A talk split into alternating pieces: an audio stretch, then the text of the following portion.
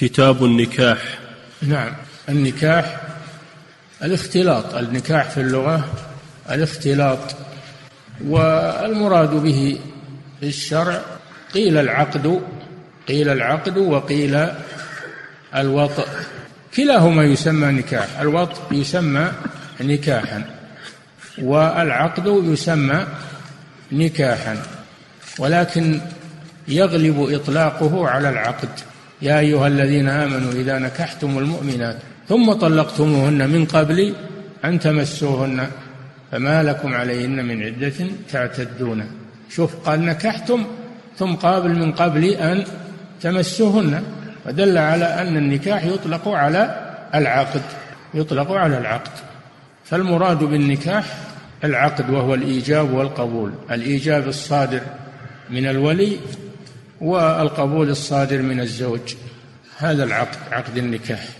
ويطلق ويراد به ويراد به الوطء يسمى الوطء نكاحا. واختلفوا هل هو حقيقة في العقد مجاز في الوطء أو العكس هو حقيقة في الوطء مجاز في العقد أو هذا ما له داعي كله ما له داعي. المهم أن النكاح يطلق على العقد ويطلق على الوطي وإطلاقه على العقد أكثر. والنكاح في الإسلام له أهمية عظيمة لما فيه من المصالح العظيمة. أولا أن فيه إعفافا للفرج فيه إعفافا للفرج وكفا للبصر عما حرم الله. وثانيا فيه تأسيس أسرة تأسيس البيوت. البيوت تقوم على على الزواج.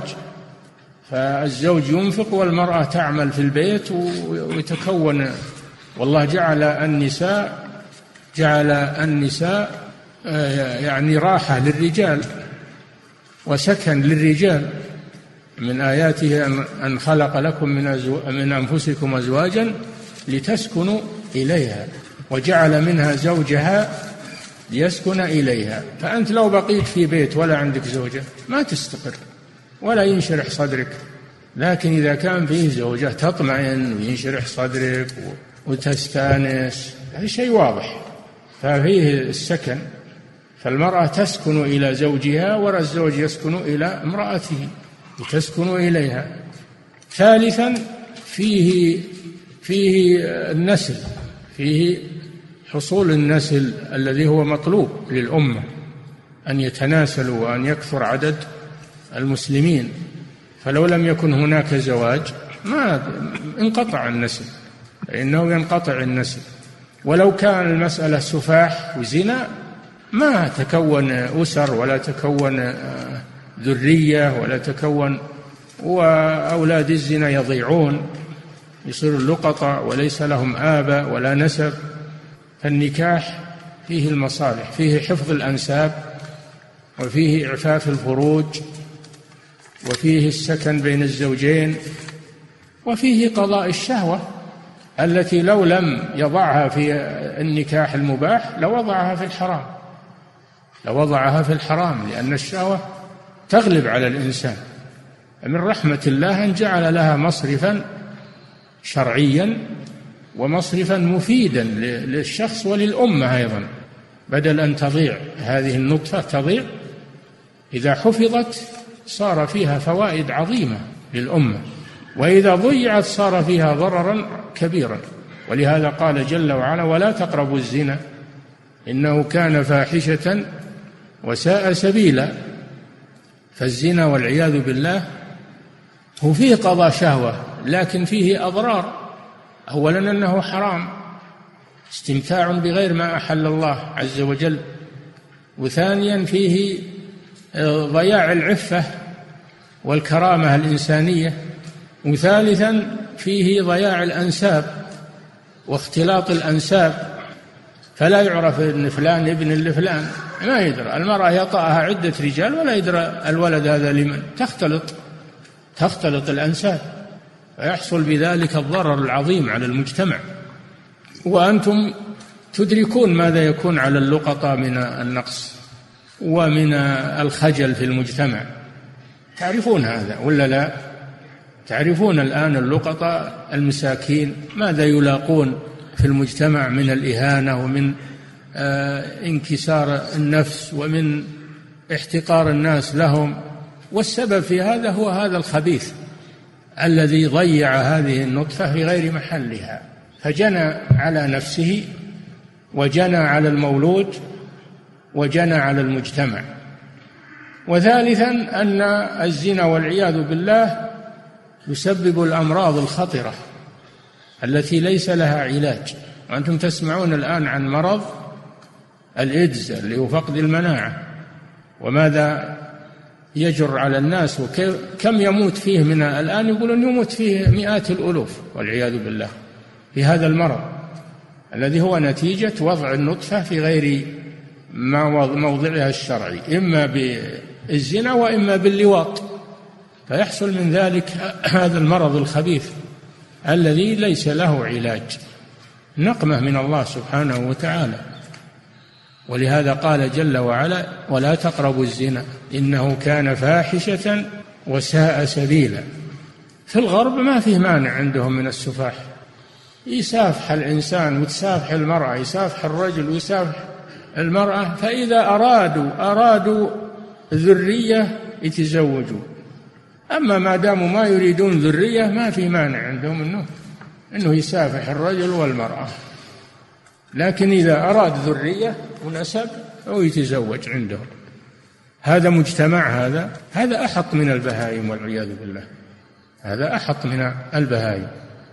بل إن النصارى حرموا تعدد الزوجات. فحرموا تعدد الزوجات وقصروه على زوجة واحدة وحرموا الطلاق أيضا. حرموا الطلاق. قالوا ما يطلق أبدا. إلا إذا شاهدها تزني فإنه له أن يطلقها.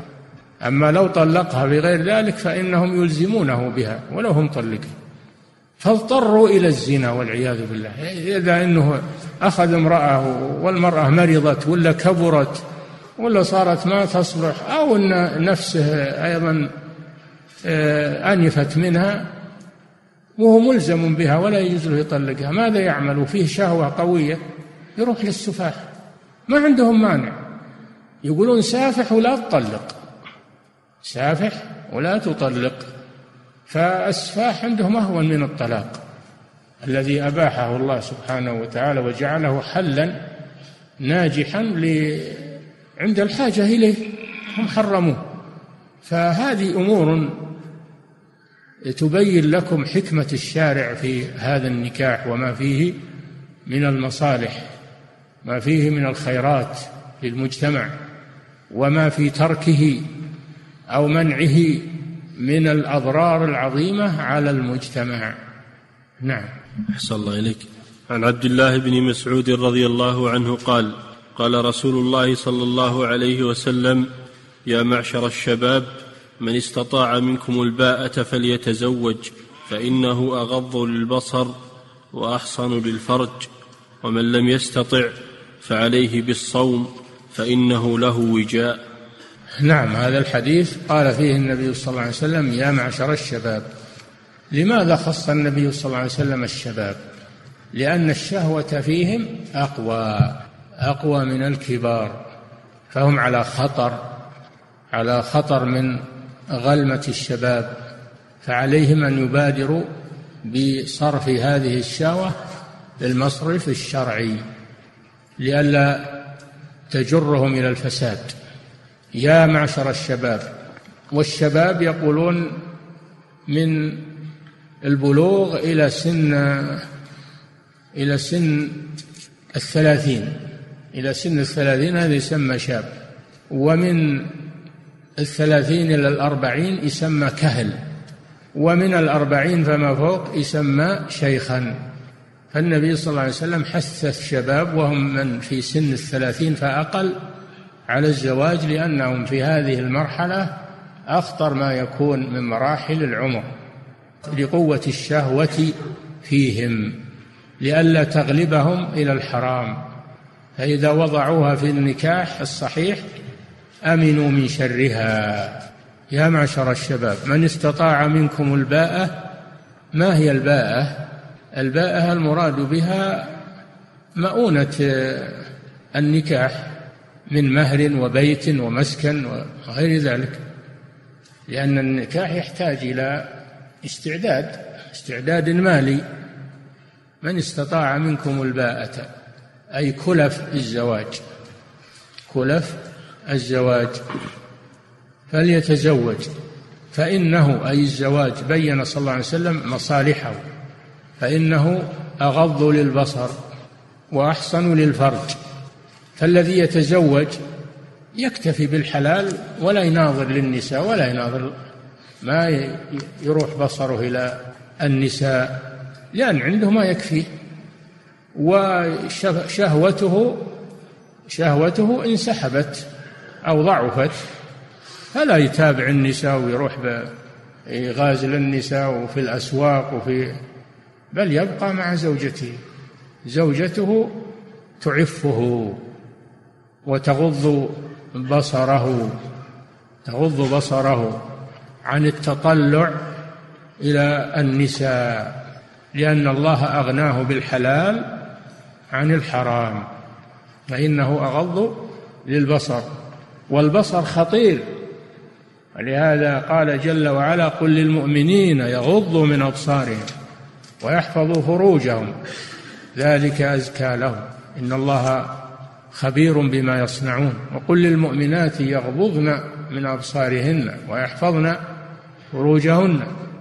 فالبصر فيه خطورة. خطورة عظيمة. إذا لم يغضه الإنسان فإنه يزرع في قلبه الشهوة من المناظر الفاتنة. يزرع الشهوة في قلبه. والشاعر يقول كل الحوادث مبداها من النظر ومعظم النار من مستصغر الشرر. يا نظرة فعلت بقلب صاحبها فعل السهام بلا قوس ولا وتر. فهو سهم مسموم كما قال النبي صلى الله عليه وسلم. النظر سهم مسموم من سهام إبليس. من أطلقه وين يروح السهم هذا؟ يرجع إلى قلبه. يرجع إلى قلبه فيطعنه في قلبه والعياذ بالله. فالنظر يورث الشهوة ويورث الفتنة فيغض الشاب بصره. يبادر بالزواج لأنه يعين على غض البصر. الذي أمر الله به قل للمؤمنين يغضوا من أبصارهم. الزواج يعينه على غض البصر. وأحصن للفرج. أحصن يحصن الفرج والحصن معروف هو ما يمنع. الحصن هو ما يمنع من المحذور. فالزواج يحصن الفرج من الفاحشة. حصن مثل حصن آه، مثل الحصون التي تقي الناس من عدوهم يتحصنون فيها. فالمسلم يتحصن بالزواج من الفاحشة. كما يتحصن الناس من الحرب في الحصون التي تمنع عنهم عدوهم. واحصن للفرج. والذي لا يستطيع الزواج ماذا يعمل؟ يصوم يستعمل الصيام. لأن الشهوة تنتج عن انبساط في الأكل والشرب. فإذا صام الإنسان ضعف ضعفت شهوته لأنه لأن الشهوة انكسرت بالصيام والشيطان يجري من ابن آدم مجرى الدم ويتسلط مع تناول المآكل والمشارب ولكنه لا يتسلط على الصائم. الشيطان يبتعد عن الصائم فلا يغريه بالفاحشة. من لم يستطع فعليه بالصوم. هذا حل شرعي حل شرعي يوجر عليه الإنسان. عبادة. عبادة وتحصن فرجه. ولهذا قال فإنه له وجاء. الوجاء في اللغة هو هو الخصاء. لأن الخصي ما يبقى فيه شهوة إذا أزيلت خصيته أو رضت خصيته مثل البهائم الخصي من البهائم لا يبقى له شهوة شبه النبي صلى الله عليه وسلم الصيام بالخصاء في أنه يمنع الشهوة. يمنع الشهوة. هذا من باب التشبيه. أدل هذا الحديث على أن الشباب يتأكد عليهم الزواج إذا استطاعوه تحصينا لأنفسهم من الوقوع في الفواحش. ودل الحديث على خطورة الشباب على خطورة فترة الشباب وأنها فترة خطرة وأن على الشاب أنه يحفظ نفسه. من الانزلاق في الشهوات وأسباب الفتنة ولا يذهب إلى الأسواق وإلى مجامع النساء ولا ينظر في الفضائيات التي فيها عري النساء وسفور النساء لأن هذا لأن هذا يحرك عليه هذه الشهوة فتوقعه في الحرام يتجنب هذه الأمور. ودل على دل الحديث على فوائد النكاح على فوائد النكاح وأنه أغض للبصر وأحصن للفرج. ودل على أن من لا يستطيع النكاح فإنه يستعمل الصيام من أجل أن يضعف شهوته وهذا علاج علاج شرعي له. ما يروح يأخذ حبوب اللي تمنع اللي يسمونه في حبوب أو الكافور اللي يسمونه الكافور يقولون انه إنه يأخر الشهوة أو يقطع الشهوة. هذا لا يجوز. هم مطلوب منك تقطع الشهوة. حرام هذا. ما تأخذ شيء يقطع الشهوة لأن الشهوة فيها فيها نفع بقاؤها فيه نفع. فلا تأخذ شيئا يقطع الشهوة منك. فعند بعد ذلك ما ما تريد النساء ابدا. هذا لا يجوز. ولكن اعمل ما يخفف الشهوة. اعمل ما يخففها ولا تعمل ما يقطعها. والله جل وعلا يقول وأنكحوا الأيام منكم والصالحين من عبادكم وإيمائكم إن يكونوا فقراء يغنيهم الله من فضله والله واسع عليم. دل على أن الزواج يسبب الغنى. إذا صلحت نية الإنسان تزوج يريد العفاف أعانه الله وهو من الثلاثة التي حق على الله عونهم. فإذا تزوج فإذا فإذا أراد الزواج لأجل يعف نفسه وإن كان فقيرا فإن الله يغنيه. فالزواج يأتي بالخير يأتي بالرزق لأن الله وعد بذلك إن يكونوا فقراء يغنيهم الله من فضله. عكس ما يقوله دعاة الضلال الآن يقولون الزواج يلزمك في يلزمك في آه، التزامات وأنت شاب وتبي تدرس وتبي كذا ومستقبل عمرك تبي ترتبط بزواج وأولاد ثم يحذرونه من الزواج. وين يروح إذا كان فيه شهوة؟ يقع في الحرام وهم يريدون هذا. أعداء الإسلام يريدون هذا. ينفرون من الزواج ينفرون الشباب من الزواج. يقولون لا تزوج لأن هذا بيلزمك إلزامات ويبي يربطك مع عائلة ويبي إلى آخره ويلزمك نفقة. فيزهدونه في الزواج. فعلى المسلمين أن يحذروا من هؤلاء من دعاة الضلال الذين يزهدون في الزواج.